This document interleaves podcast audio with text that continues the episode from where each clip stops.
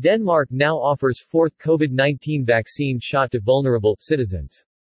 The additional shot will be available starting later this week for those with serious pre-existing conditions who received an initial booster last fall, the official continued. The government is also now considering another dose for elderly citizens and nursing home residents, though has yet to make a decision. Danish Health Minister Magnus Heunicke announced that the country will soon offer a fourth COVID-19 vaccine jab to the high-risk citizens. Denmark will become the first European country to do so despite a regulator's warning that there is not enough scientific data to know for sure whether the new policy will help the people considered at high risk from the COVID-19 virus.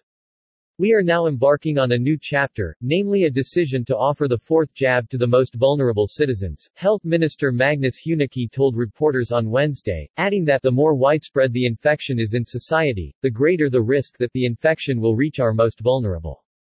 The additional shot will be available starting later this week for those with serious pre-existing conditions who received an initial booster last fall, the official continued. The government is also now considering another dose for elderly citizens and nursing home residents, though has yet to make a decision.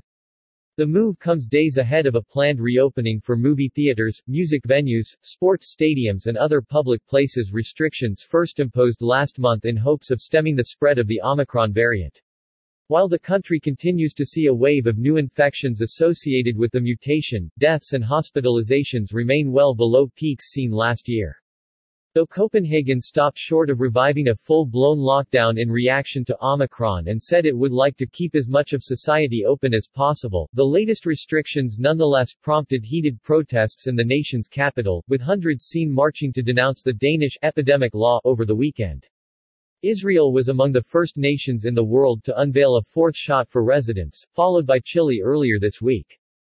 Hungary is also mulling whether to do the same, while experts in Austria have proposed fourth doses on an off-label basis, despite misgivings from the European Union's drug regulator, the European Medicines Agency, EMA.